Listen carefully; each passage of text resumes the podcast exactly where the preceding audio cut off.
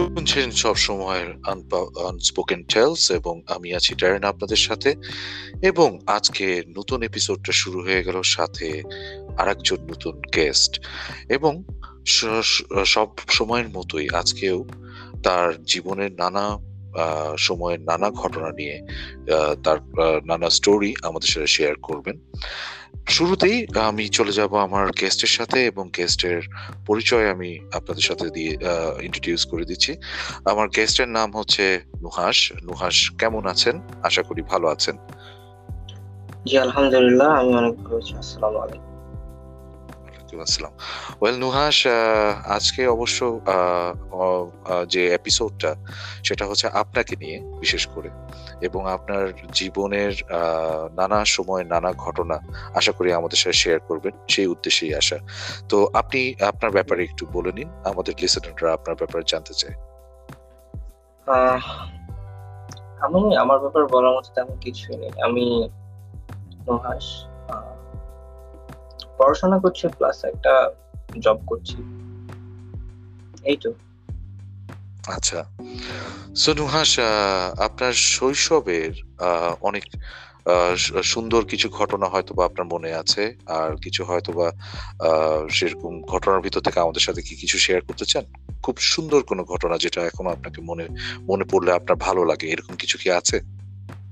হ্যাঁ শৈশবের হচ্ছে যে আমার কাছে সবসময় আমাদের আমার ইভেন আমার ভাই বোনদের সবচেয়ে মজার বিষয় ছিল আমার আব্বু যখন বিদেশ থেকে আসতো ওই স্মৃতিগুলো এখনও আমাকে মানে বলতে গেলে মেসমারাইজ করে অল টাইম ওই স্মৃতিগুলো আমার কাছে সবসময় ইন্টারেস্টিং অ্যান্ড বলে না মানুষের জীবনে কিছু স্মৃতি থাকে স্বর্ণাক্ষরে লেখা।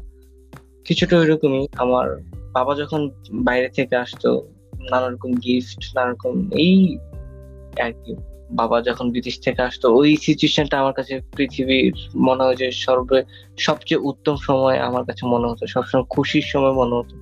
ওই স্মৃতিগুলো আমার কাছে এখন সবচেয়ে সবচেয়ে বেশি আমাকে এখনও হ্যাপি রাখে অল টাইম যে আচ্ছা। ছোটবেলা আমার সময়টা এরকম গেছে যে আমার আব্বু বিদেশ থেকে আসলো সাথে আমাদের জন্য কি কি গিফট নিয়ে আসলো কি কি নতুন খেলনা নিয়ে আসলো সেগুলো নিয়ে খুশি থাকতাম। এই আর কি।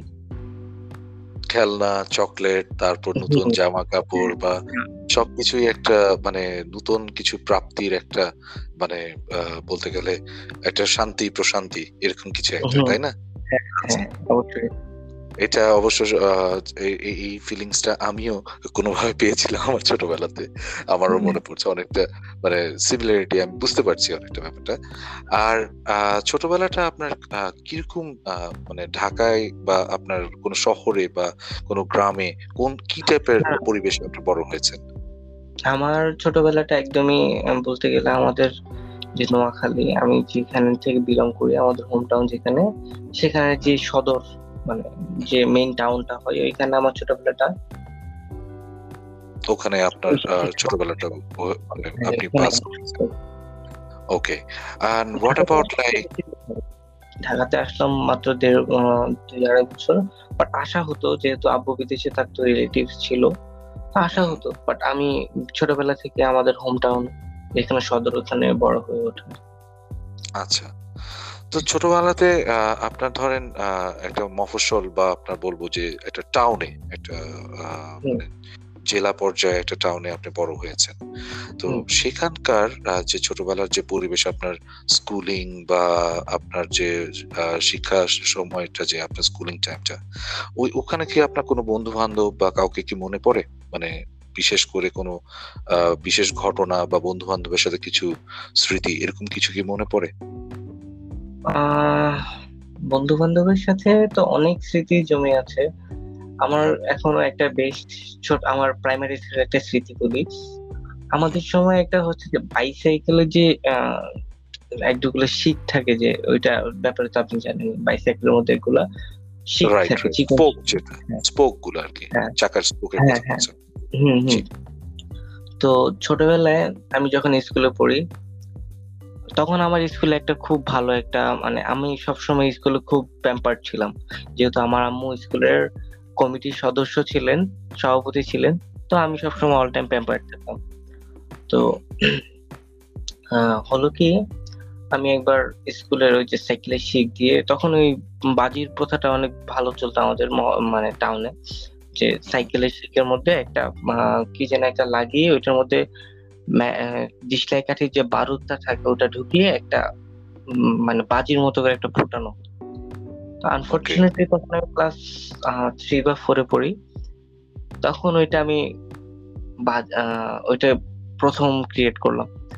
তো ওইটা ক্রিয়েট করার পরে ওইটা একদিন আমাদের হেড স্যার মানে আমাদের যে স্কুলের প্রধান শিক্ষক, উনি ধরলেন। মানে সবাইকে ধরে মারলেন মারলেন আমাকে যখন মারতে আসলো আমি শুধু চোখ দুইটা বন্ধ করে আল্লাহকে ডাকতেছি আল্লাহ আমাকে যেন না মারে আল্লাহ আমাকে যেন না মারে। মানে ওই জিনিসগুলো আমার থেকে শুধু জাস্ট আমার বাজিটা নিয়ে গেছে আমাকে মারে নাই। আমার তখন শুধু একটা জিনিসই মরলি ছিল যে আপনি আমার বাজিটা আমার কাছে দিয়ে দিতেন তার বদলে আপনি আমাকে পাঁচটা বেতের বাড়ি দিয়ে দিতেন তাও আমি একটু সহ্য করে নিতাম। এখনও পড়লে মানে এতটাই শকিং আর এতটাই মজা লাগে যে আমি কতটা মানে বেতের বাড়ি খাইতে রাজি আছি কিন্তু আমার বাজি দিতে রাজি নেই। পরে বাসায় গিয়ে আমি যে কান্নাকাটি করছি পরে আম্মু আমাকে আরেকটা কিনে দিছিল। আচ্ছা আচ্ছা আচ্ছা। তার মানে আপনি বেশ আদুরে এবং কিছুটা হলেও ডান পিটে ছিলেন। এটাই তো আমরা ধরে নিতে পারি। মোটামুটি বলতে গেলে? মোটামুটি বলতে গেলে ডান পিঠে ছিলাম কিন্তু হচ্ছে যে আমাদের যেহেতু আমি বাবার মা বাবার একটাই ছেলে তো আমার আম্মু আমাকে তেমন একটা বাইরে খেলতে দিত না। যেহেতু স্কুলের সময়টাই আমি পেতাম একটু খেলার তো এর বাইরে আমাকে আর খেলতে দিত না। আমাকে প্রায় আমার ক্লাস নাইনের পরে আমাকে আমার আম্মু বলল যে, না okay now you can go anywhere এরকম একটা ব্যাপার ছিল। আমি খুব মানে কি বলব, একদম মায়ের, মার ন্যাওটা যেরকম হয় না, আমি ওরকম ছিলাম। ওকে তো এখন একটা জিনিস যেটা আমি আপনাকে জিজ্ঞেস করব সেটা হচ্ছে যে আপনার টোটাল যা এই পর্যন্ত শৈশবের যতটুকু আমরা শুনতে পারলাম সেটা বোঝা গেল যে একটা সাধারণ মানুষ যেমন হয় আপনিও সেরকম একটা সাধারণ মানুষ। তাই নয় কি? হুম অবশ্যই। আমরা সত্যিকার অর্থে যে আমাদের এই সমাজে প্রত্যেকটা মানুষ যেরকম সেরকমই আপনি আমি সকলেই। আমাদের ভিতর কোনো ভেদাভেদ নেই। হুম। আপনার বিষয়ে আমি আমরা আমরা যেটা জানি যেহেতু আমাদের অনুষ্ঠানটা একটা স্পেশাল সেগমেন্ট নিয়ে সেটা হচ্ছে আপনি একটা স্পেশাল একটা প্ল্যাটফর্ম শেয়ার করেন। সেটার ব্যাপারে আমরা জানতে চাই যে আপনার এটা শুরুটা কীভাবে। You know the special segment what I mean আপনি কি আমার what I feel from my heart, from my. ওইটা কি জানতে স্পেশাল ফিলিংস আছে কিছু স্পেশাল ভাবে চিন্তা করার বিষয় আছে সেটা সম্বন্ধে আমরা জানতে চাচ্ছি সেটা কি আপনার ছোটবেলা থেকে কি সেই ফিলিংসটা কাজ করে নাকি আপনি অন্য কোনো সময় এসে আপনি নিজেকে খুঁজে পেয়েছেন ফিলিংসটা হচ্ছে যে আমি যদি- যদি বলি যখন আমাদের আমাদের জীবনের সবচেয়ে বড় আমাদের ফিলিংসগুলো জন্ম হচ্ছে যে আমাদের একটা ছেলের ক্ষেত্রে বলি মেয়েদের একটু তাড়াতাড়ি শুরু হয়। আমাদের ছেলেদের ক্ষেত্রে কিন্তু এটা বয়সন্ধি কালেই শুরু হয় যেটা তেরো চোদ্দ বছর থেকেই শুরু হয় তাই না? জি জি। তো আমার ফিলিংসটা ওইরকমই যে আমি যখন আমার বয়স যখন তেরো আমি তখন। ক্লাস হয়তো বা ফাইভ অথবা সিক্স হতে পারি। জি জি। এরকম। তখন থেকে আমার মনে একটা ফিলিংস যে আমি অন্যদের থেকে একটু আলাদা ফিলিংস বলতে গেলে আলাদা বলতে কি রকম আলাদা আপনি মন খুলে একটা কথা বলতে পারেন। একটা কথা বলি। একটা নর্মাল ছেলের হয়তো বা একটা নর্মাল নর্মালি দেখলে আমরা বেসিক্যালি নর্মালি দেখলে হয়তো বা একটা মেয়ে একটা ছেলে বা একটা ছেলে একটা মেয়েকে পছন্দ করে তাই না? জি জি।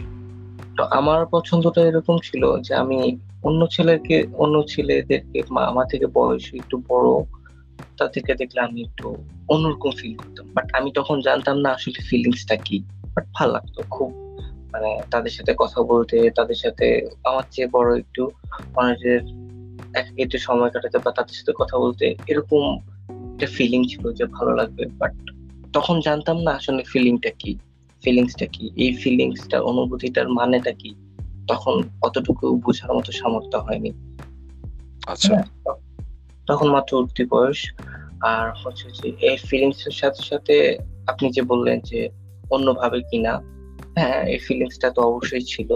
বাট হ্যাঁ আমি মিস ইউজ হয়েছিলাম by my cousins to cousins and suppose to as far as I remember somehow my uncle okay তো সেটা আপনার কাজিন পরপর দুজন কাজিনের কথা বললেন তারপর বললেন আপনার একজন আঙ্কেল তো সেই ক্ষেত্রে আপনার এই এটা কোন বয়সে আপনার এই ঘটনাটা ঘটে?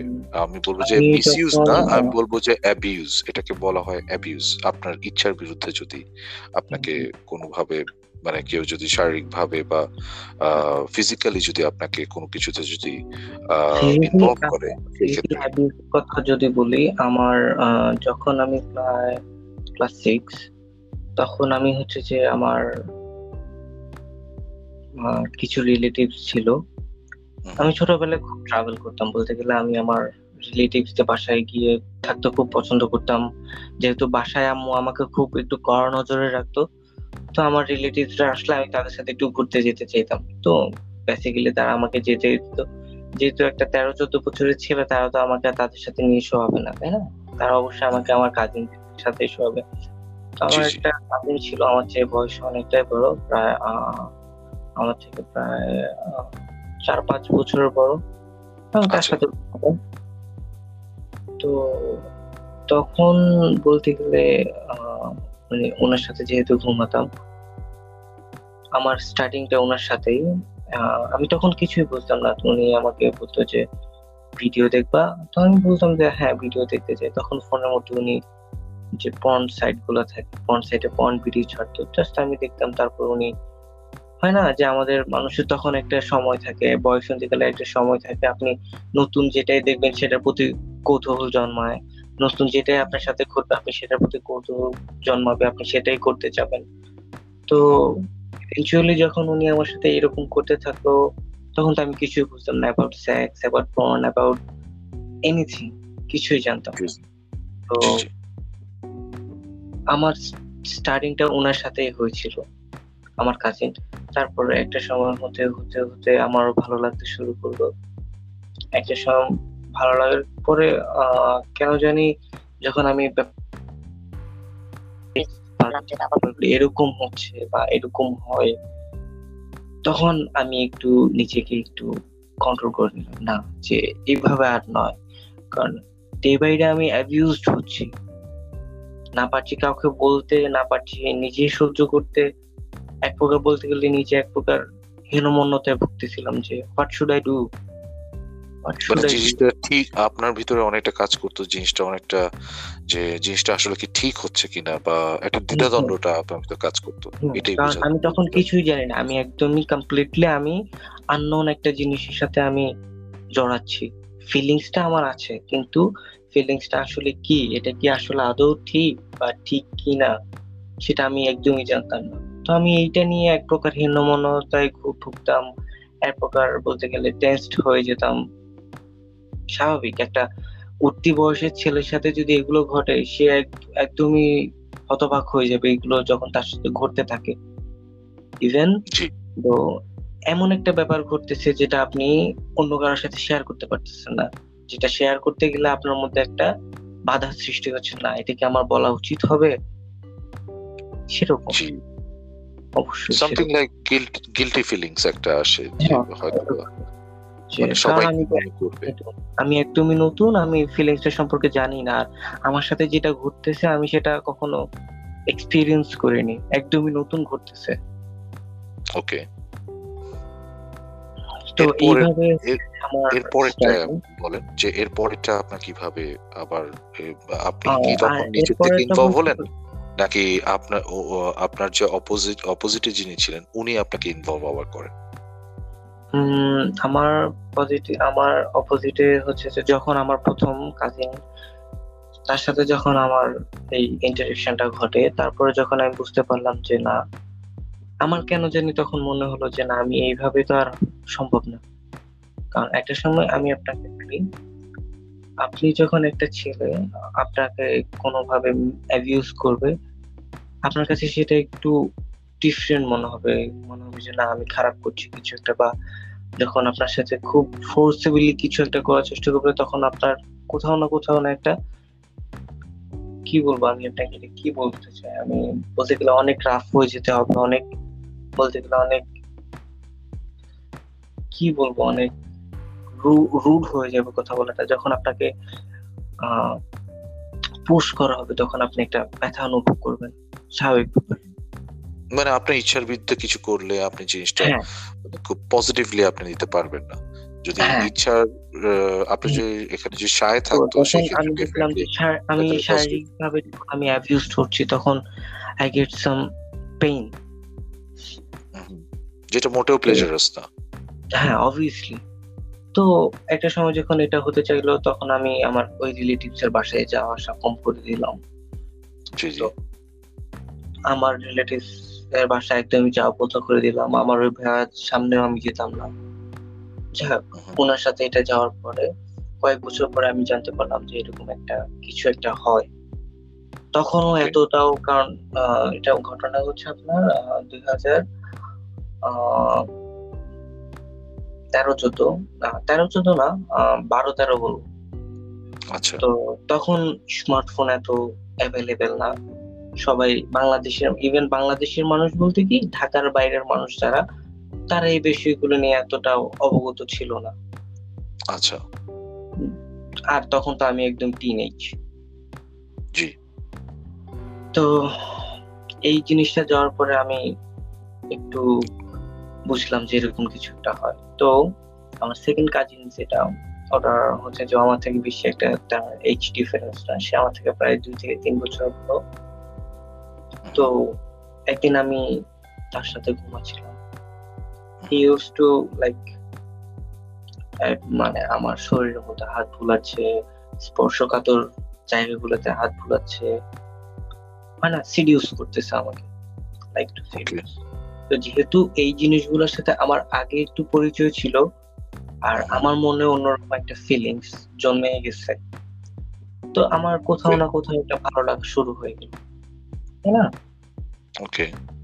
তো ডে বাই ডে আমি যেহেতু উঠতি বয়সের একটা ছেলে টিনেজ একটা ছেলে জিনিসগুলোর সাথে আগেও এক্সপিরিয়েন্স করে আসলাম। যদিও বা ভালো লাগুক বা না লাগুক ভালো ছিল না অবশ্য বাট উঠতি বয়সের ছেলে আর হচ্ছে যে আপনার সত্যিকার অর্থে আপনার আপনার মানে সত্যিকার অর্থে যে এটার প্রতি আগ্রহ ছিল যে কারণে আপনিও রেসপন্ড করেন তাই তো?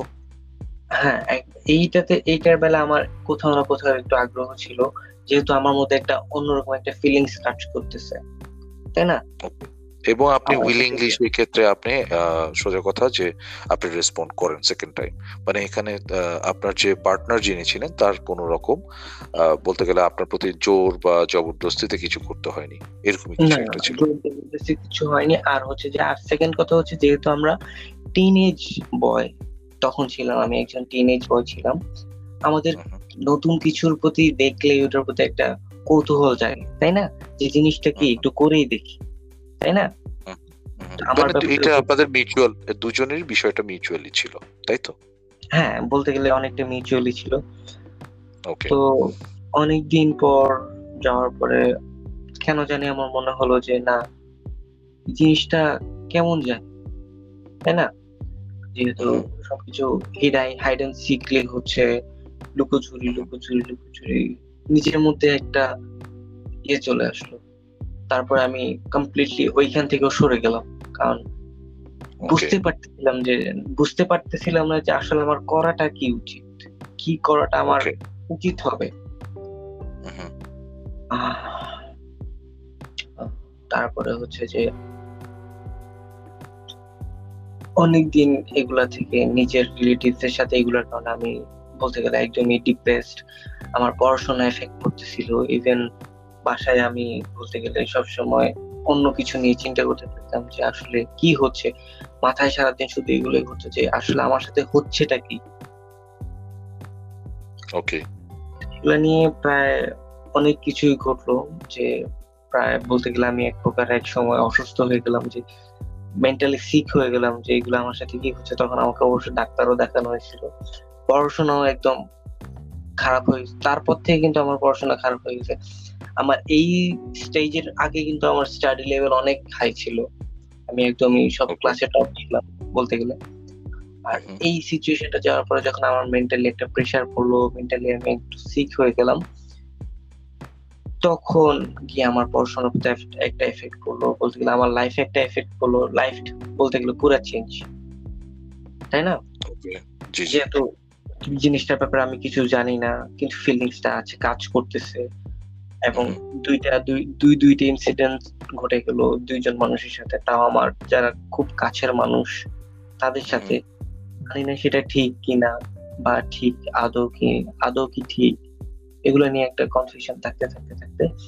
তো যাই হোক একটা সার্টেন টাইমে যখন কাউন্সিল নিয়ে গেলাম একটা সময় এখানে একটু একটু একটু আমি ইন্টারাপ্ট করছি। সেটা হচ্ছে যে আপনার কাউন্সিলিং যে গেলেন একজন ডক্টরের কাছে বা সাইক্রিয়াটিস্টের কাছে তো এই এই সাইক্রিয়াটিস্টের কাছে কাউন্সিলিং যাওয়ার আগে আপনি বললেন যে আপনার ফ্যামিলি মেম্বার আপনাকে কাউন্সিলিং নিয়ে যায়। আপনাদের আপনার ফ্যামিলি মেম্বার বেসিক্যালি কি জানতেন? মানে আপনি তাদের কাছে কি বলেছেন যে কাউন্সিলরের কাছে তারা আপনাকে নিয়ে গেলেন? কাউন্সিলিং বলতে আমি বললাম যে আমার হচ্ছে যে আমার কিছুই ভালো লাগতেছে না বা ডিপ্রেসড বলতে গেলে আমি কোনো কিছুতে কনসেন্ট্রেট করতে পারতেছি না, কেন জানি না। যেহেতু আমি ফিলিংসগুলো বলতে পারতেছি না বা আমার সাথে যে ইনসিডেন্টগুলো ঘটতে পারতে, ঘটলো, সেগুলো নিয়ে কিছু বলতেছি না। আমি অন্যমনস্ক হয়ে গেছি বলতে গেলে। মানে পড়াশোনায় তো মন একদমই নাই। বলতে গেলে খাওয়া দাওয়া তো হ্যাঁ খাওয়া দাওয়া নর্মালি হচ্ছে। বাট হচ্ছে যে অল দ্য টাইম আমি অন্য খেলাধুলায় কিছু নেই হয় না? একটা টিনেজ ছেলের কিন্তু এগুলোতে নর্মালি হয় না। তারা সবসময় সবকিছুতে কৌতূহল বশত থাকে। যেহেতু আমার সাথে এগুলো ঘটতেছে তখন আমি এগুলো নিয়ে চিন্তা করতে করতে করতে এক প্রকার বলতে গেলে অন্যমনস্ক হয়ে যেতাম হঠাৎ করে। জি জি। হঠাৎ করে অন্যমনস্ক হয়ে যেতাম যে কি নিয়ে ভাবতেছি নিজেও জানতাম না। তারপর আমার ফ্যামিলি আমার যেহেতু স্টাডি লেভেলটা ব্যাকগ্রাউন্ডটা একটু হাই ছিল আমি টপ করতাম অল টাইম অল সব ক্লাসে তো আমার ফ্যামিলি মেম্বার কোথাও না কোথাও একটু শখ যে হঠাৎ করে কি এমন হলো যে স্টাডিতে এত অমনোযোগী বা স্টাডিতে এত খারাপ রেজাল্ট করতেছে। আমার ইভেন আমার স্কুলের টিচারও আমাকে ইয়ে করতো যে, আপনার ছেলে তো ক্লাসে খুব অমনোযোগী বা এরকম কিছু একটা। আমার প্যারেন্টস কে পর্যন্ত ডেকে বলা হয়েছে। তখন আমার প্যারেন্টস জিজ্ঞেস করছিল অনেক কিছুই বাট আমি তখন কিছুই বলতে পারিনি। কারণ জানতাম না যে জিনিসটা বললে কি হবে বা কি সিচুয়েশন ফেস করতে হবে। ওকে অনেকটা ভয়ে ছিলাম যে আসলে এটা কি বলা উচিত কিনা। ভয় ভয়ে ছিলাম। আচ্ছা এরপরে এরপরে যে আপনার মানে ওনারা বুঝতে পারলেন যে আপনার কাউন্সেলিং প্রয়োজন এবং আপনাকে কাউন্সেলিং এর জন্য একজন সাইক্রিয়াটিস্টের কাছে নিয়ে যাওয়া হয়। তো সাইক্রিয়াটিস্টের কাছে নিয়ে যাওয়ার পর তারপর মানে হোয়াট হ্যাপেন সেখানে কি আপনি কোনো পজিটিভ কোনো রেজাল্ট বা পজিটিভ কোনো রেমিডি পেয়েছেন? তখন পজিটিভ রেজাল্ট বলতে তখন জাস্ট আমাকে ডাক্তার বলল ডাক্তার ফ্যামিলি মেম্বারদেরকে বলল যে আমাকে একটু খেয়াল রাখতে আর হচ্ছে যে অল টাইম যাতে আমাকে মানসিক কোনো প্রেশার না দেওয়া হয়। কারণ যেহেতু এগুলা নিয়ে আমি চিন্তা করতেছি, যেহেতু কোনো কাজে বিজি রাখা হয় বা ফ্যামিলি মেম্বারদের সাথে আমাকে একটু বিজি রাখা হয়, তখন এই জিনিসগুলো আমার জন্য অনেক ইয়ে ছিল। তখন একটা সময় যখন এইগুলো যখন করতে করতে করতে একটা সময় না হোক, আমি তখন ক্লাস কততে আমি তখন আমি মনে হয় ক্লাস সেভেন এইটে আচ্ছা। তখন গিয়ে হলো যে আমার এগুলো নিয়ে যাক আমি অনেকটা নর্মাল আমি আবার আমার ব্যাক টু নর্মাল লাইফে সবকিছুতে একদম নর্মাল তখন হ্যাঁ নর্মালি চলতেছে। না এখানে আরেকটা জিনিস আমি জিজ্ঞেস করব। কাউন্সিল কাউন্সিলিং এ যখন গেলেন আপনার সাইক্রিয়াটিস্টের কাছে সে কি আপনাকে আলাদাভাবে কোনো রকম কোশ্চেন বা সবকিছু জিজ্ঞেস করেছিল বা আপনি কি তাকে ডিটেইল কিছু বলেছিলেন? যেহেতু আমি বলি যেহেতু টিনেজ নিজের প্যারেন্টসদের কাছে বলিনি, সেখানে ডাক্তার একজন সাইকিয়াট্রিস্টের কাছে কীভাবে বলব? উনি হয়তোবা আমাকে ইনি বিনে অনেক কিছু জিজ্ঞেস করছিলেন, যে হয়তোবা আমাকে অনেক কিছু উনি প্রশ্ন করছিলেন তখন, যদি আমার এখনও প্রশ্নগুলো মনে নেই। বাট আমি ওনার কাছেও ভয় কিছু বলতাম না জাস্ট আমি চুপচাপ করেছিলাম। দ্যাটস ইট উনি আমাকে কিছু আমার নাম জিজ্ঞেস করতেন, তো আমি নাম বললাম দ্যাটস ইট আদারওয়াইজ আমি আর ওনাকে কিছু বলতামই না। অনেকগুলো প্রশ্নই করেছিল যে আমার কি আদার্স কোনো প্রবলেম বা আমার স্কুলে কোনো প্রবলেম কিনা? এরকম অনেকগুলো কোশ্চেন করেছিল, যেহেতু টেনে তো উনি আর এত প্রশ্ন করেনি। তো জাস্ট আমাকে বলল যে আপনার ছেলেকে একটু দেখে রাখবেন আর হচ্ছে যে ওকে যতটুকু সময় দেওয়ার সম্ভব বেশি দেওয়া দরকার। যেহেতু আমার বাবা বাইরে ছিল, সেদিক থেকে আমার একটা অভাব বাবা ছিল না। বাবা সবসময় দেশের বাইরে থাকতো। আম্মুই ছিল একমাত্র আমাকে সময় দেওয়ার মতো। তো তখন আম্মু আমাকে জাস্ট নানুর বাড়ি নিয়ে যেত ওখানে গিয়ে কয়দিন আহ, থাকতাম ওইখানে গিয়ে কিছু টাইম স্পেন্ড করতাম আবার চলে আসতাম। আবার বাসায় আম্মু সময় দিত বা টিউশনে আম্মু সবসময় আমাকে ইয়ে করতো। তখন আমাকে তেমন একটা হয় না যে মা মারা কিছু স্ট্রিক্ট হয়ে যায় যে পড়াশোনার ক্ষেত্রে তখন আমাকে ওই প্রেশারগুলো দেওয়া হতো না। তো ওগুলো নিয়ে আস্তে আস্তে আস্তে এইভাবে করতে করতে একটা সময় গিয়ে আমি নর্মাল হলাম আর কি। আমার মনে হচ্ছে যে আমার কাউন্সিলিংটা মনে হয় চার পাঁচ মাস ছিল মেবি ওকে এরপরে কি এরপরের যে ঘটনাটা আপনি বললেন যে এরপরে হচ্ছে যে আমার আঙ্কেলের কথা বলি। তো যখন এগুলা অলমোস্ট আমি এগুলা কাটিয়ে গেল কাটিয়ে উঠলাম এক প্রকার এগুলা মাথায় আর নিলাম না। যেহেতু আমি ওই রিলেটিভদের বাসায় আর যেতামই না ওই রিলেটিভসগুলোর বাসায় একদমই যেতাম না। তখন হচ্ছে যে আনফর্চুনেটলি আমার নিজের মামা একদিন আমার বাসায় আসলো। উনি অবিবাহিত ছিল। বিবাহিত করার কথা কয়েকদিনের মধ্যে।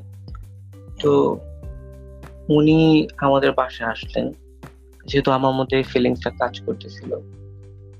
আর হচ্ছে তো আমি সম্ভবত কি আমার হাত পা ছুঁড়ে শোয়ার একটা অভ্যাস। তো উনি আমার সাথে ঘুমালেন। বা আমি ওনার সাথে ঘুমানোর সময় উনিও আমাকে একটু সিরিয়াস করলেন যখন আমি এটা বুঝতে পারলাম যে না উনি আমাকে সিরিয়াস করল লাইক আমার স্পর্শকাতার জায়গায় আমার ব্যাক সাইড আমার পেশিতে বা আমার বুকের যে সাইডগুলো থাকে ওগুলোতে উনি একটু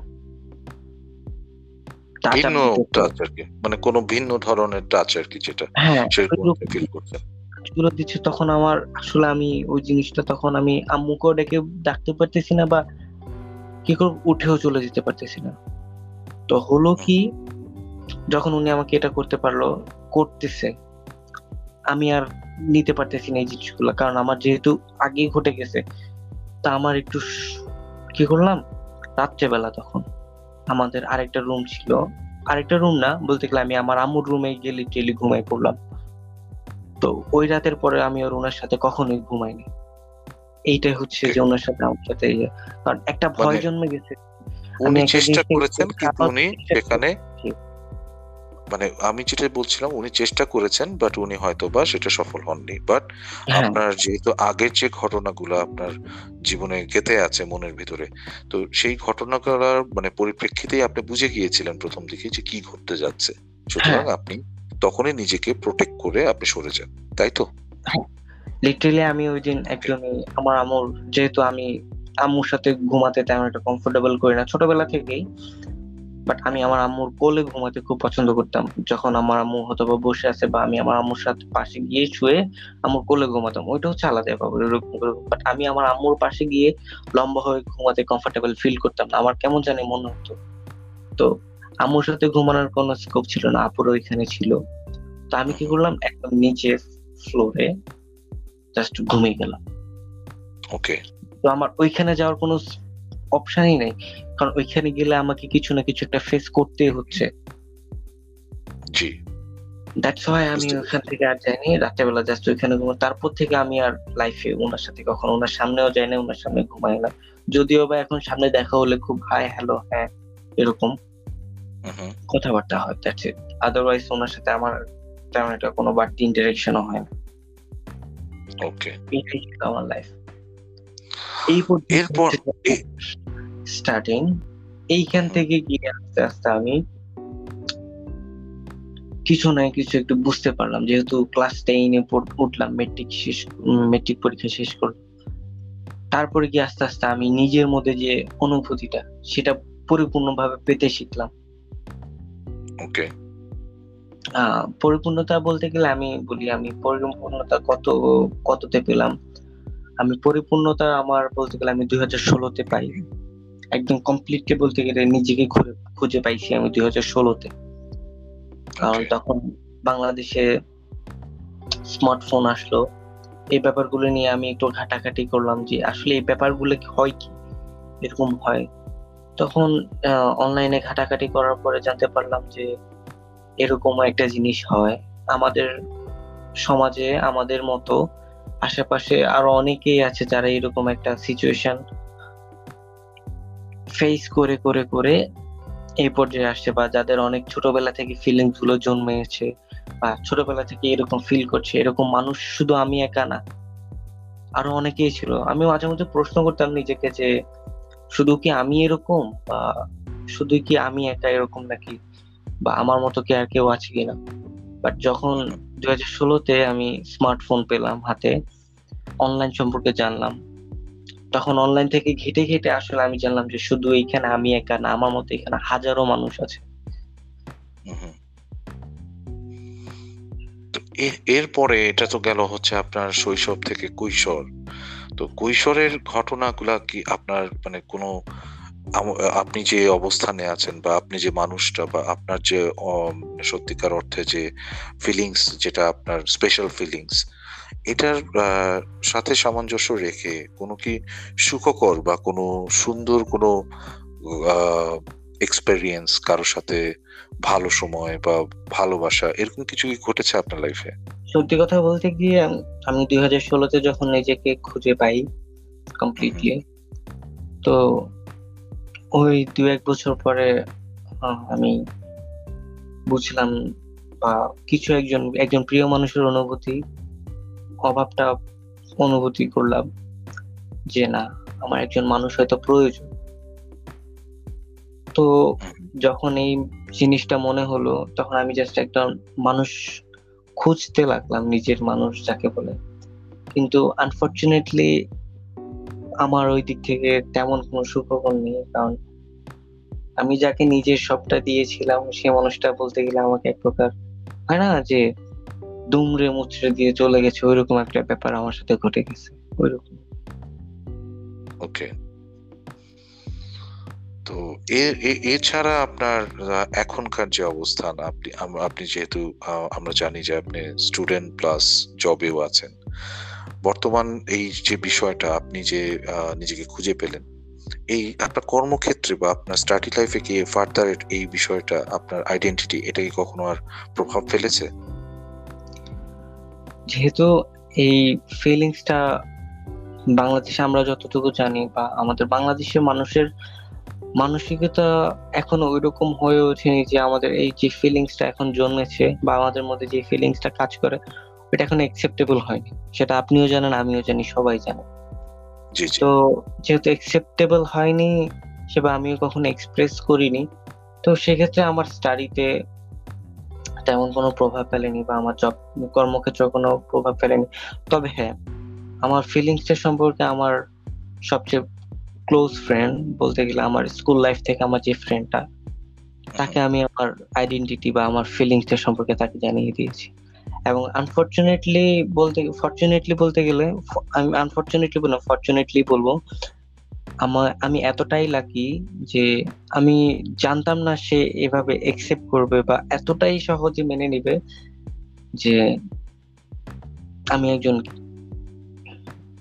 এই এলজিবিটি কিউ কমিউনিটির মানুষ এবং সেইটা খুব সাবলীল ভাবে একসেপ্ট করে নিল যে আমি যে শখ হলাম যে একটা মানুষের বন্ধুত্ব কতটা স্ট্রং হলে এত বছরের বন্ধুটা কতটা স্ট্রং হলে একটা মানুষ কোনো নির্দ্বিধায় মানে কোনো প্রশ্ন না করে জাস্ট বলে ফেলল যে আমি তোর আইডেন্টি জানি না আমি শুধু এটুকুই জানি যে তুই আমার বন্ধু বা আমার একমাত্র ফ্রেন্ড এবং ইভেন তার তার মা আমার বলতে গেলে আমি এখন ওনাকে মা ডাকি।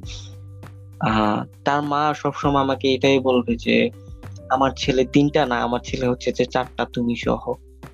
তো সেক্ষেত্রে ও যে আমাকে এভাবে একসেপ্ট করবে আমি এটা কখনো স্বপ্নেও চিন্তা করি নাই যে আসলে এইরকম মানুষ আদৌ বেঁচে আছে এখনও। ওর মতো যদি বাংলাদেশের সবকটা মানুষ হতো তাহলে বাংলাদেশের যে এতগুলো এলজিবিটি কিউ মানুষ সাফার করতেছে এতটা নিজেকে লুকিয়ে নিজেকে মানে নিজের মধ্যে যে অনুভূতিটা ওটাকে দিন দিন একটা জেলখানার মধ্যে আটকে রেখে বাঁচতেছে না বাঁচার মতো বাঁচতেছে তাহলে বাংলাদেশের মানুষগুলো এভাবে বাঁচতো না। এলজিবিটি কিউর মানুষ যেগুলো বাংলাদেশে আছে তারা কখনো এইভাবে বাঁচতো না।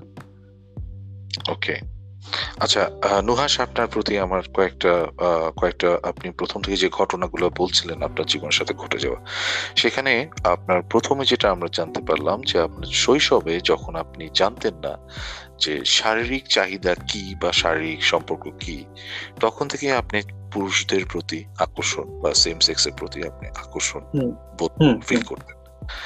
এবং এই ফিলিংস উপলব্ধির পরে আপনার প্রথম যে ঘটনাটা ঘটে আপনার ইচ্ছার বিরুদ্ধে, কিন্তু এক সময় সেটা আপনার ইচ্ছার বিরুদ্ধে ছিল না। এবং জিনিসটা কন্টিনিউ করে একজনের সাথে। এরপরে আপনার স্বইচ্ছায় আপনার আরেকজন কাজিনের সাথে আপনার আরেকটা ঘটনা ঘটে যায় এবং তৃতীয়ত আপনার ইচ্ছার বিরুদ্ধে কেউ আপনাকে অ্যাবিউজ করার চেষ্টা করে কিন্তু আপনি সেখানে নিজেকে প্রোটেক্ট করে ফেলেন। তো এই টোটাল জিনিসটার ভিতরে এবং আপনি একটা সময় এসে বলেছেন যে আপনার কৈশোর বা আপনার কৈশোরের শেষে আপনার যুবক বয়সে এসে আপনি সম্ভবত আহ, কোনোভাবে কারোর সাথে ভালোবাসার বন্ধনে আবদ্ধ হন, কিন্তু সেটার কারণে আপনি দুমড়ে মুচড়ে যান এবং আঘাতগ্রস্ত হন। সো এই টোটাল সিনারিওতে আমি যেটা, এখানে যেটা আপনি বলছেন যে আপনি এলজিবিটি কিউ কমিউনিটির একজন পার্ট তো সেখানে কি আপনি নিজেকে কীভাবে ডিফাইন করবেন? আপনি কি গে না বাইসেক্সুয়াল আমি কমপ্লিটলি একজন কি? অর্থাৎ আপনি কখনোই ছোটবেলা থেকে কোনো মেয়ের প্রতি কোনো ফিলিংস আপনার ভিতর জন্মায়নি বা আপনি আকর্ষণ ফিল করেন তেমন কখনোই আমার মনে হয়নি। ইভেন এখনও না। আমি বলি তাহলে আপনাকে আমি যখন আমার ফেসবুকে যখন কোনো ছবি পোস্ট করি বা কোনো কিছুতে হাজারটা মেয়ে আমাকে নক করে হাজারটা হাজারটা বলব না প্রায় দশ পনেরো জন মেয়ে আমাকে নক করবে মেসেজ দিবে বাট তাদের প্রতি আমার কথা বলার কোনো আগ্রহই জন্মায় না। কিন্তু যখন একটা ছেলে আমাকে নক করে তার প্রতি আমি খুব ইন্টারেস্টিং ফিল করি মানে বলতে গেলে তার প্রতি আকর্ষণ তৈরি হয়েছে না কেন দিল? একটু দেখি কথা বলে দেখি। এরকম। আচ্ছা। আমার কখনো মেয়ের প্রতি আকর্ষণ ছিল না। ওকে। তাহলে কি আমরা একটা কথা এটা আমরা বলতে পারি যে আপনি তাহলে জন্মগতভাবে আপনি একজন হোমোসেক্সুয়াল আর আপনার সোজা কথা নিজেকে খুঁজে পেতে সেটা আপনার ভালো ভালোভাবে বলেন বা খারাপভাবে বলেন অ্যাবিউজ বলেন বা আপনার ইচ্ছা ইচ্ছার বা সম্মতিক্রমেই বলেন, আপনার যে ব্যক্তিগুলো আপনার জীবনে এসছে তারা হচ্ছে সহায়ক আপনার নিজেকে খুঁজে পেতে আর কি। তাই তাই তো আমরা মনে করতে পারি। কিছুটা তারা আমাকে কোথাও না কোথাও আমার ইচ্ছার বিরুদ্ধে হোক, আমার ইচ্ছা ইচ্ছাতেই হোক আমাকে কোথাও না কোথাও তারা একটু সাহায্য করেছে। মধ্যে তারা সহায়ক। আমি বলব তারা সহায়ক হয়েছে আপনার নিজেকে খুঁজে পাওয়ার জন্য। হ্যাঁ তারা কোথাও না কোথাও কারণ এই ইনসিডেন্টসগুলো না ঘটলে হয়তো এক সময় আমি বুঝতামই না যে ফিলিংসটা আসলে কি বা এইগুলা কেন ঘটে এগুলা আসলে কি? আমি কখনো এগুলো নিজেকে প্রশ্ন করতে পারতাম না। যদি এই প্রশ্নগুলো যদি আমার এই সিচুয়েশনগুলো যদি আমি ফেস না করতাম। ওকে আচ্ছা আপনার নুহাস আপনার ভবিষ্যৎ পরিকল্পনা কি? আপনার পরিবারে যেহেতু আপনার ডেফিনেটলি আপনার প্যারেন্টসরা আছেন বা আপনার ফ্যামিলি মেম্বার্সরা যারা আছেন, ভাই, বোন যারাই আছেন, সবার যদি, কখনো যদি সবাইকে আপনাকে যদি প্রেশার ক্রিয়েট করে বিয়ে করার বিষয়ে যেহেতু আপনি বাংলাদেশে আছেন বা বাংলাদেশের বাসিন্দা তো সেই ক্ষেত্রে আপনার ভবিষ্যৎ পরিকল্পনা কি? আপনি জিনিসটাকে কীভাবে নিবেন? সেটাকে সাদরে গ্রহণ করবেন নাকি আপনি সেটার জন্য কিছু চিন্তা ভাবনা করে রেখেছেন? যেহেতু ফ্যামিলির এক ছেলে প্রথমত আর হচ্ছে যে এখনও ওইসব নিয়ে এখনও ভাবিনি তবে আমার ইচ্ছা আছে কারণ একটা সময় যখন আমাদের বলি আমার এখনও বলতে গেলে আমি অনেকটা আমার ফ্যামিলির ডিসিপ্লিনের মধ্যে আছি। আমার বয়সটা এখনও অতটাও হয়ে যায়নি যে আমি আমার ইচ্ছার অনুযায়ী কিছু একটা করব বা আমি আমার ফ্যামিলি থেকে দূরে গিয়ে কিছু একটা করব। ওইরকম কিছু একটা আমার মধ্যে এখনও জন্মায়নি ওইরকম সাহস আমি এখনও আর্ন করতে পারিনি। ঠিক আছে? যদি আমি। জব করি বা ফ্যামিলি বাইরে থাকি। তো ওই সিচুয়েশনটা যখন এখনও আসেনি, তখন আমি এখনও বলতে পারছি না, তবে আমার কখনো বিয়ে করার ইচ্ছে নেই, যদিও বা কখনো ফোর্স করে। আমি হয়তো বা এমনও হতে পারে যে হয়তো ফ্যামিলি মেম্বারদেরকে আমার আইডেন্টি সম্পর্কে বোঝানোর চেষ্টা করব। আর তারা যদি না বুঝতে পারে, জানি না তখন কি হবে সিচুয়েশনটা তো আসলে ওইগুলো নিয়ে এখন আমার তেমন একটা কোনো ইয়ে নেই। আমি এখন জাস্ট যেভাবে আছি ওইভাবে যেতেই থাকি। যখন ওই সিচুয়েশনটা আসবে তখন আসলে দেখা যাবে যে তখন কি ঘটবে। ব্যাপারটা আসলে তখন। তবে সত্যি কথা যদি আমাকে আপনি জিজ্ঞেস করেন যে আমার মনের কথা যদি আপনি জিজ্ঞেস করেন আসলে আমার বিয়ে করার কোনো ইচ্ছে না আমার ইচ্ছে আছে এরকম যে আমি যেহেতু আপনাকে আমি আরেকটা কথা বলে রাখি। আমি কানাডা যাওয়ার জন্য অ্যাপ্লিকেশন করছি। ঠিক আছে? তো হচ্ছে যে যেহেতু কানাডায় হচ্ছে যে এলজিবিটি জন্য সবকিছু একদমই লিগ্যাল ঠিক আছে? জি জি। তো আমি হয়তো বা যদি পারি ওখানে যে যদি নিজের মনের মানুষ নিজের মতো করে একজন মানুষ খুঁজে পাই তাকে নিয়ে হয়তো বা কখনো আমার ফ্যামিলির সামনে গিয়ে দাঁড়াবো। আদারওয়াইজ আমি এখনও জানি না যে আমি কি করব কারণ সিচুয়েশনটা এখনও ক্রিয়েট হয়নি। ওকে তবে বলতে গেলে আমার বিয়েতে কোনো ইন্টারেস্ট নেই ইচ্ছেই নেই বলতে গেলে। মানে যদি কখনো যদি কখনো মানে সিচুয়েশনে পড়ে যদি কখনো বিয়ে করতে হয় সেটা করবেন আপনার পরিবারের জন্য। সেটাও হতে পারে। কারণ আমি আমরা আমি- আপনাকে একটা কথা বলি আমাদের বাংলাদেশের ম্যাক্সিমাম ফ্যামিলি টিপিক্যাল বাঙালি যেরকম হয় না যে হয়তো বা আমি মরে যাব বা এই করব সেই করব হয়। এক প্রকার আমরা কখনো আমাদের মা বাবাকে হারাতে চাইব না কখনোই না। কোনো সন্তান চাবে না তার মা বাবা তার কারণে কষ্ট পেয়ে মারা যাক। একজন মুসলিম হিসেবে এটা কখনো কোনো সন্তান চাইবে না। কারণ তার তার জন্য এর চেয়ে বড় কোনো অভিশাপ আর কখনো হতেই পারে না। আপনি যেহেতু একজন মুসলিম, আমি একজন মুসলিম, আমরা অবশ্যই এই জিনিসটা জানি। যদি কোনো সন্তানের উপর তার মা বাবা অসন্তুষ্টি নিয়ে মারা যায়, তাহলে সেই সন্তানের কখনো ভালো হয় না। এটা এটা এটা হচ্ছে মুসলমান মানে মুসলিম রিলিজিয়নের পার্সপেক্টিভ থেকে মানে এই পয়েন্ট অফ হ্যাঁ। ভিউ থেকে হ্যাঁ, তো সেক্ষেত্রে আমিও কখনো চাইব না আমার মা বাবা আমার উপরে একটা কষ্ট নিয়ে বা এরকম কিছু একটা নিয়ে মারা যাক। তো যখন ওই সিচুয়েশনটা আসবে যে না আমাকে এটাই করতে হচ্ছে এটা আমাকে করতে হচ্ছে যদিও আমার family sake of my family অথবা তাদের সম্মানের দিকে তাকিয়ে হলেও নিজের তাকে মেরে হয়তো বা নিজেকে কখনো হয়তো বা অ্যাকসেপ্ট করে নিতে হবে যে না দিস ইজ মাই আমি আসলে এই ব্যাপারটা নিয়ে এখন চিন্তা করলে এখনই আমি প্রায় অনেকটা ভারাক্রান্ত হয়ে যায় যে মানে অনেকটা হতাশ হয়ে যায় যে নিজের সত্তাটাকে মেরে ফেলতে হবে। আমি এই জিনিসটা এখনও মানতে পারি না যে ভবিষ্যতে গিয়ে আমাকে আসলে এই জিনিসটা করতে হবে। রাইট বুঝতে পেরেছি। আচ্ছা নুহাস আপনাকে আমি আরেকটা মানে আপনার একটা আপনার পয়েন্ট অফ ভিউ থেকে আপনি কি মনে করেন? আমি একটা কোশ্চেন করব। সেটা হচ্ছে যে আপনি তো বাংলাদেশের প্রেক্ষাপটে বাংলাদেশের আইনে আপনার একটা সেকশন থ্রি সেভেন সেভেন বলে একটা আর্টিকেল আছে। এটা সম্বন্ধে তো আপনি শুনেছেন। হ্যাঁ। এখন বর্তমান যে আমাদের অবস্থান আমাদের বাংলাদেশের যে অবস্থান সেই পরিপ্রেক্ষিতে আপনার কি মনে হয় যে section three seven seven cancel বা অ্যামেন্ডমেন্ট হওয়া দরকার? নাকি আমাদের সমাজের মানুষের চিন্তাধারা পরিবর্তন হওয়া দরকার?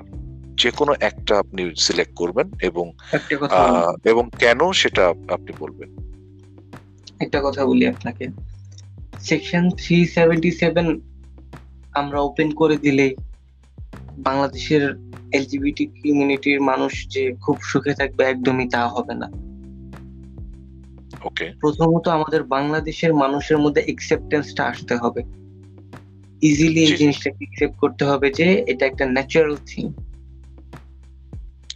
ন্যাচারাল এইটা আগে মানুষকে জানতে হবে আসলে এই জিনিসটা কীভাবে হয় সেটা জানতে হবে সর্বোপরি আমাদেরকে একসেপ্টেন্সটা জান একসেপ্টেন্সটা আমাদেরকে আগে তৈরি করতে হবে যে না, বাংলাদেশের মানুষ এটাকে খুব ইজিলি একটা নর্মাল মানুষ, একটা ছেলে, একটা মেয়ে যেভাবে বিয়ে করে, একটা ছেলে আর একটা ছেলে, বা এলজিবিটি কমিউনিটির মানুষকে যেভাবে একসেপ্ট করা দরকার, সেভাবে নর্মালি একসেপ্ট করে নেবে। সেটা আগে প্রয়োজন। Section three seventy seven open করে দিলে যে সবকিছু ইজি হয়ে যাবে নর্মাল হয়ে যাবে, তা কিন্তু একদমই না। বাংলাদেশের মানুষের এখনও চিন্তাধারা এখনও অনেক পিছনে অনেক পিছনে।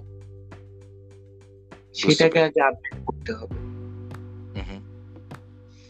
সুতরাং সেই ক্ষেত্রে আপনি মনে করেন যে আমি যে দ্বিতীয় যে অপশনটা বললাম যে আমাদের মানুষের আমাদের জন মানে টোটাল বাংলাদেশি সমাজের চিন্তাধারা পরিবর্তন আসতে হবে এবং সত্যিকার অর্থে একসেপ্টেন্সটা আমাদের মনের ভিতর আসতে হবে যে না এলজিবিটি কিউ মানে মানে মানে জি বলুন প্লিজ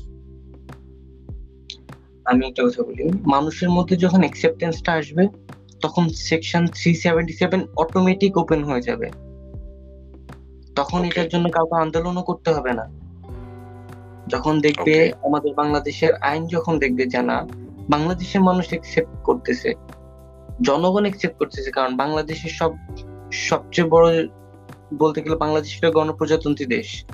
সবার আগে বাংলাদেশের জনগণের কথা যেখানে সবচেয়ে বেশি মূল্য পাওয়া কথা সেখানে বাংলাদেশের মানুষ যদি সেই জিনিসটাকে মূল্য দিয়ে থাকে আইন আদালত সেখানে section three seventy seven open করে দিতে বাধ্য থাকবে তখন।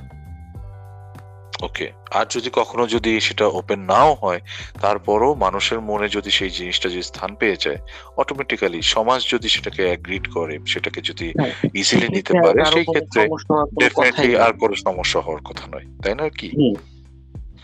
ওকে নুহাস আপনার আমাদের সময় শেষ হয়ে আসতেছে সো আমি এক্সপেক্ট করব আপনি যদি আমাদের লিসেনারদের উদ্দেশ্যে আপনার কিছু শেষ কথা যদি বলার থাকে, বলবেন। লিসেনারদের উদ্দেশ্যে কি বলব? আমাদের এলজিবিটি কমিউনিটির বলতে গেলে, সত্যি কথা বলতে গেলে আমাদের এলজিবিটি কমিউনিটির মধ্যে অনেক, এখন অনেক ব্যাকডেটেড মানুষ আছে, যারা একজনের কথা আরেকজনের কাছে, আরেকজনের জিনিস আরেকজনের কাছে ব্যাকবাইটিং যেটাকে বলে বাংলাদেশে, এলজিবিটি কমিউনিটির মানুষের মধ্যে এই জিনিসটা অনেক প্রবণতা অনেক বেশি। ব্যাকবাইটিং জিনিসটা বন্ধ করতে হবে। আর হচ্ছে যারা সত্যিকার অর্থে যেহেতু আমি একজন ভেঙে ভেঙে যাব যা বলব না, আমি যেহেতু একজনকে বিশ্বাস করে খুব ভাবে ঠকে গিয়েছি, আমি শুধু বাংলাদেশের মানুষদেরকে একটা জিনিসই বলব। আপনারা ভালোবাসুন, মানুষকে ভালোবাসতে শিখুন। কখনো তাদেরকে বিশ্বাসঘাতকতা করবেন অ্যাকচুয়ালি কারণ আপনার, আমাদের জন্য, আমরা ছাড়া অন্য কেউ আমাদের জন্য কান্না করার মতো কেউ নেই। আপনারা যদি আমাদের সাথে বিশ্বাসঘাতকতা করেন? আমরা যদি আমাদের সাথে বিশ্বাসঘাতকতা করি তাহলে আমরা কাকে গিয়ে বলব? নর্মালি একটা ছেলের সাথে যদি একটা মেয়ে বা একটা মেয়ের সাথে যদি একটা ছেলে কখনো চিট করে তখন একটা মেয়ে গিয়ে সবার সাথে বলতে পারে। কিন্তু যখন আমাদের এলজিবিটি কমিউনিটির কেউ কমিউনিটির মানুষ যখন আমাদের সাথে চিট করে তখন আমরা সেটা গিয়ে কাউকে বলতে পারি না। তাই তো আমি চাইব যে আমাদের সেই জিনিসটা বদলাতে হবে। আমার আমার এটা এমন, এখন অনেক দেখা আছে যে একটা মানুষের সাথে রিলেশনশিপ থাকায় আরেকটা মানুষের সাথে গিয়ে করতেছে। এটা করবেন না প্লিজ ভালোবাসার মূল্য দিতে শিখুন। আর হচ্ছে যে ব্যাক বাইটিং বা পুরনো ধারা, যে চিন্তাধারা আছে, সেগুলো একটু বদলাক।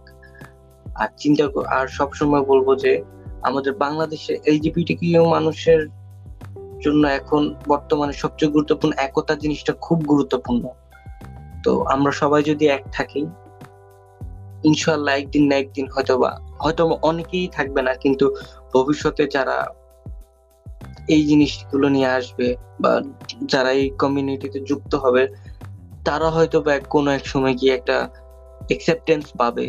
তো সেই ক্ষেত্রে আমাদের শুধু একটাই জিনিস, আমার শুধু একটাই জিনিস সবাইকে বলার, এখন অনেক অনেকটা সময় আমাদের পেরিয়ে গেছে। এখন হয়তো বা সময় হয়েছে আমাদেরকে সামনে আসার। কেউ একজন কে বলব যে, যারা আমাদের, আপনাদের মতো যারা অনেক বয়োজ্যেষ্ঠ আছে, তাদেরকে জাস্ট আমার একটাই মেসেজ যে, আপনারা যদি এগিয়ে যান, আপনাদের পিছনে যারা আছে সবাই আপনাদেরকে সাপোর্ট করবে। আমার শুধু এখন শুধু এটুকুই বলা যে, সবাইকে সবাই সম্মান করতে শিখুন। নিজের কমিউনিটির মানুষদেরকে সম্মান করতে শিখুন আর এক হয়ে থাকার চেষ্টা করুন তাহলে কেউ আপনাকে ভাঙতে পারবে না। That's the message for everyone from me from me okay so ধন্যবাদ নুহাস আপনাকে অনেক অনেক ধন্যবাদ। আমাদেরকে অনেক সময় দিয়ে আপনার জীবনের কিছু কথা আমাদের সাথে শেয়ার করার জন্য এবং আশা করি আহ, আমাদের লিসেনাররাও আপনার এই টোটাল যে ঘটনা প্রবাহ এখান থেকে অনেক কিছুই শেখার থাকবে তো সবারই। সো আপনাকে অনেক অনেক ধন্যবাদ। থ্যাংক ইউ সালামু আলাইকুম ওয়ালাইকুম আসসালাম। ওয়েল লিসেনার্স আমার সাথে এতক্ষণ ছিলেন নুহাস এবং উনি ওনার জীবন থেকে অনেক ঘটনা আমাদের সাথে শেয়ার করলেন যেগুলো ছিল totally untold and unspoken tales so thing is that আমরা এইভাবেই শেষ প্রান্তে চলে এসেছি আমাদের সেকেন্ড এপিসোডের যদি আপনারা কেউ যদি আমাদের সাথে এর পরের কোনো এপিসোডে যুক্ত হতে চান, তবে অবশ্যই আমাদের সাথে যোগাযোগ করতে পারেন। আমাদের যোগাযোগের মাধ্যম হচ্ছে আমাদের ইমেল এবং আমাদের ইমেল অ্যাড্রেসটি হচ্ছে Darren K dot nineteen seventy nine at Gmail dot com আমি আবার বলছি D A R E N K dot one nine seven nine at Gmail dot com so বন্ধুরা, এই পর্যন্তই আজকে আমাদের এই এপিসোড আশা করি আগামীতে খুব শীঘ্রই আরেকজন গেস্টকে নিয়ে আপনাদের সামনে উপস্থিত হব এবং আপনাদের কাছে আরেকটি নতুন উপহার নিয়ে খুব শীঘ্রই আবার আসব। সেই সেই সময় পর্যন্ত সবাইকে অনেক অনেক ধন্যবাদ। ভালো থাকবেন, সুস্থ থাকবেন এবং সেই কামনায় আমি ড্যারেন এখানেই শেষ করছি। Thank you